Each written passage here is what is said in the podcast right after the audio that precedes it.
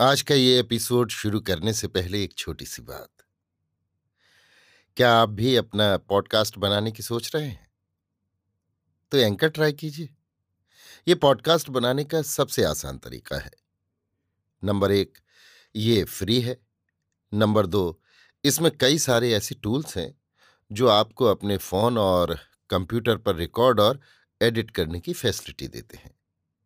Number तीन आप अपने पॉडकास्ट को डिस्ट्रीब्यूट भी कर सकते हैं, जिससे इसे स्पॉटिफाई और दूसरे प्लेटफॉर्म पर सुना जा सके। तो डाउनलोड कीजिए फ्री एंकर ऐप या विज़िट कीजिए एंकर डॉट एफ़ पर अपना पॉडकास्ट स्टार्ट करने के लिए। ये तो थी एक छोटी सी जानकारी, और अब शुरू करते हैं एपिसोड का सिलसिला। तो आज के एपिसोड में लीजिए सुनिए किशोरीलाल गोस्वामी के लिखे उपन्यास। खूनी औरत का साथ खून का सत्ताईसवां परिच्छेद। छुटकारा। मेरी, यानी समीर गोस्वामी की आवाज़ में। इस भांति और भी कई दिन बीत गए थे। यहाँ तक कि आधे चैत के साथ ही साथ ये अभागा, खासकर मेरे लिए, साल भी बीत गया और नया संवत प्रारंभ हो गया था। इस नए बरस के भी चार नवरात्र बीत गए थे और आज मार्च के महीने की इकतीसवीं तारीख थी। कल पुन्नी और मुन्नी इस जेल से विदा होंगी। इस बात की मुझे बड़ी खुशी थी, पर उन दोनों को इससे आनंद नहीं, वरन बहुत ही दुख हो रहा था, क्योंकि एक तो वे दोनों मुझे छोड़ना नहीं चाहती थीं, दूसरे दुष्ट लूकीलाल का डर उनकी जान लिए डालता था। यद्यपि मैं उन दोनों को बहुत कुछ समझाती बुझाती थी तो भी वे रो रो कर अपनी जान के साथ ही साथ मेरे प्राण को भी हैरान परेशान किए डालती थीं। यहीं हम सब बैठी हुई रो धो रही थी कि इतने ही में जेलर साहब ने आकर उन दोनों से कहा तुम्हारे मालिक मकान तुमसे मिलने आए हैं। अगर तुम उनसे मिलना चाहो तो मिल सकती हो। ये सुनकर उन दोनों के कुछ कहने के पहले ही मैंने जेलर साहब से यूँ कहा कि आप कृपा कर उनको यहीं बुला सकते हैं? क्योंकि मैं ये चाहती हूँ कि ये दोनों अपने मकान के मालिक से मेरे सामने ही बातचीत करें। ये सुनकर जेलर साहब ने कहा, अच्छी बात है, मैं उन्हें यहीं भेज देता हूँ। यों कहकर जेलर साहब चले गए और थोड़ी ही देर में एक सिपाही के साथ एक बूढ़े ब्राह्मण देवता आए। उन्हें देखकर पुन्नी और मुन्नी ने ज़मीन में माथा टेक कर पालागन किया। मैंने भी प्रणाम किया और तब असीस देकर उन्होंने यों कहना प्रारंभ किया, बेटी पुन्नी और मुन्नी, अब तक तो हम लोग यही समझे थे कि तुम दोनों या तुम में से किसी एक ने उस दुष्ट लूकीलाल की डिबिया चुराई होगी। पर यहाँ आकर और तुम दोनों से टंटा करके उसने जो जुर्माना दिया, उसकी बात सारे शहर में खूब तेज़ी के साथ फैल गई है। अब सभी लोग उस पर थूकते और बेकसूर समझकर हज़ार मुँह से तुम दोनों की बड़ाई करते हैं। कल पहली अप्रैल है, और मैंने अभी जेलर साहब से ये बात सुनी है कि कल सुबह सात बजे तुम दोनों छोड़ दी जाओगे। ये बड़ी खुशी की बात हुई कि मैं ठीक समय पर यहाँ आया, इसलिए अब कोई चिंता की बात नहीं। कल बड़े तड़के में खुद और मोहल्ले के कई आदमी आवेंगे और तुम दोनों को घर लेवा ले जाएँगे। हम लोगों ने तुम दोनों के लिए एक बहुत अच्छी नौकरी भी ठीक कर ली है, और इस बात का भी पूरा पूरा प्रबंध कर लिया है कि अगर अब की बार लूकी लाल तुम दोनों या तुम में से किसी को भी छेड़ेगा तो उसकी नाक काट ली जाएगी। तुम दोनों मुलई महाराज को तो जानती ही हो कि वे महल्ले में कैसे दबंग आदमी हैं।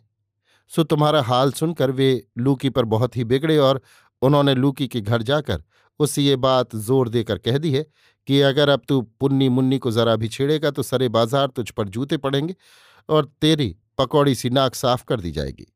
इसलिए अब तुम दोनों को उससे तनिक भी न डरना चाहिए। अच्छा अब मैं जाता हूँ। अब नारायण को सुमरन करके आज का दिन तुम दोनों और काट दो।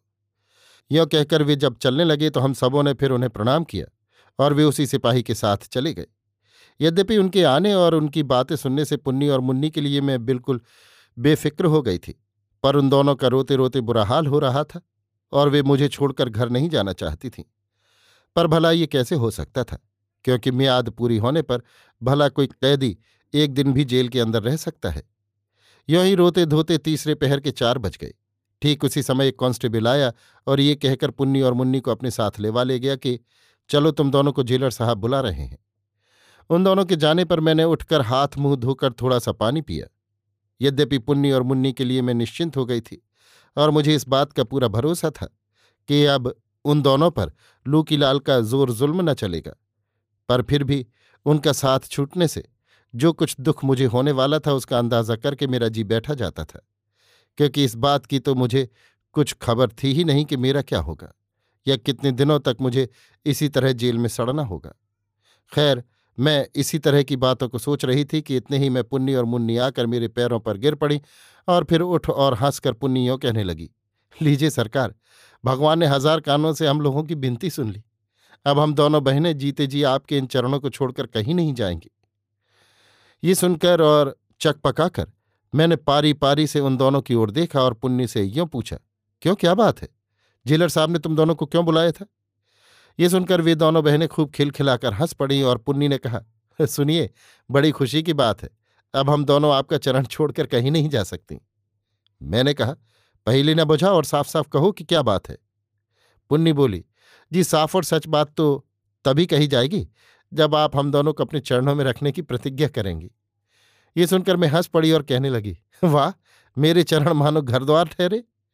पुन्नी, अब टाल मटूल रहने दीजिए और झटपट ये प्रतिज्ञा कीजिए कि हम दोनों को अपने चरणों की छाया से अलग तो न करिएगा ये सुनकर कुछ देर तक मैं कुछ सोचती रही और फिर बोली, अच्छी बात है, अगर भगवान मुझे इस कैद से छुट्टी देंगे तो मैं तुम दोनों को खुद अपने पास से अलग न करूँगी ये सुनते ही वे दोनों एक साथ कह उठी।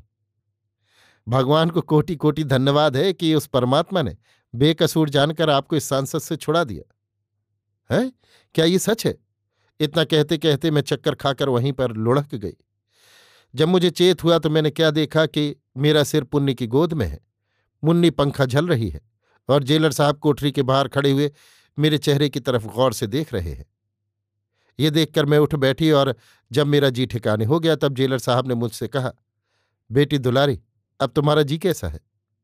मैंने कहा, अब मैं अच्छी हूँ कही क्या बात है? जेलर साहब ने कहा, बड़ी खुशी की बात है कि अब तुम उस आनंद समाचार के सुनने के लिए तैयार हो? मैंने कहा हाँ अब मेरा जी ठिकाने हो गया है, इसलिए कृपा कर कहिए कि क्या बात है? जेलर साहब ने कहा, मैंने कचहरी से आकर पुन्नी और मुन्नी को इसीलिए बुलाया था कि इन दोनों के ज़रिए से तुम्हें खुशखबरी सुनाऊं, पर तुम तो जरा सा ही हाल सुनते सुनते बेसुध हो पड़ी थी। खैर, अब तुम खुलासे तौर से वो सुनो कि हाईकोर्ट ने तुमको बिल्कुल बेकसूर कहकर छोड़ दिया है। आज दो बजे दिन को जज और मजिस्ट्रेट के नाम इसी आशय का तार आ गया और जज ने मजिस्ट्रेट को तुम्हें छोड़ देने को लिख भेजा। मजिस्ट्रेट ने मुझे बुलाकर ये हुक्म दिया है कि कल सुबह सात बजे दुलारी छोड़ दी जाए। केवल इतना ही नहीं, वहीं कचहरी में भी मुझे बैरिस्टर दीनानाथ का तार मिला। उस तार में वे लिखते हैं कि दुलारी बेकसूर साबित होकर छुटकारा पा गई कल पहली अप्रैल को सुबह सात बजे वो जेल से छोड़ दी जाएगी। आप इस बात की उसे इत्तला दे दें। मैं अपने मित्र और भाई दयाल सिंह के पुत्र, भाई निहाल सिंह और उनकी स्त्री श्रीमती सुकुमारी देवी के साथ पौने ग्यारह बजे रात की पैसेंजर गाड़ी से रवाना होकर सुबह साढ़े पाँच बजे के बाद कानपुर पहुंचूँगा और सात बजने के पहले ही जेल पर आ जाऊँगा। मेरे आने के पहले आप दुलारी को अकेली न छोड़ दीजिएगा। बस, अब तुम परमात्मा को धन्यवाद दो। इतना कहकर जेलर साहब चले गए और मैंने हाथ जोड़ तथा शीस नवाकर भगवान की मन ही मन स्तुति की। इसके बाद मैंने उठकर पुन्नी और मुन्नी को गले लगाया और कहा, अब तुम दोनों मेरे जीवन की साथी नहीं। परमात्मा की महिमा का कौन पार पा सकता है कि उसने तुम्हारे ही छुटकारे के दिन मुझे भी इस जेल, नहीं नहीं, फांसी से भी छुट्टी दी? इतना कहते कहते मेरी आँखों से आँसू चल रहे थे, जिन्हें पुन्नी और मुन्नी ने पहुँचा और उनके आंसुओं को मैंने फिर हम सबों ने ज़रूरी कामों से निपट और नहा धोकर कुछ देर तक भगवान का भजन गाया। फिर पुन्नी और मुन्नी खाने चली गईं और मैंने भी सदा की भांति दूध पिया। जब पुन्नी और मुन्नी आ गई, तब उन दोनों के साथ मैंने धीरे धीरे भगवान का भजन गाना प्रारंभ किया, क्योंकि जेल की ये आखिरी रात थी, इसलिए जागरण कर और भजन गाकर इसे बिताना हम लोगों ने ठीक समझा।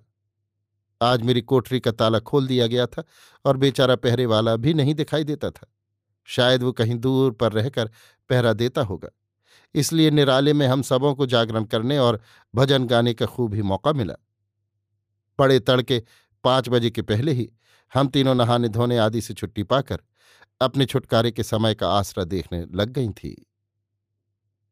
अभी आप सुन रहे थे किशोरीलाल गोस्वामी के लिखे उपन्यास, खूनी औरत का साथ खून का सत्ताईसवां परिच्छेद, छुटकारा, मेरी यानी समीर गोस्वामी की आवाज़ में।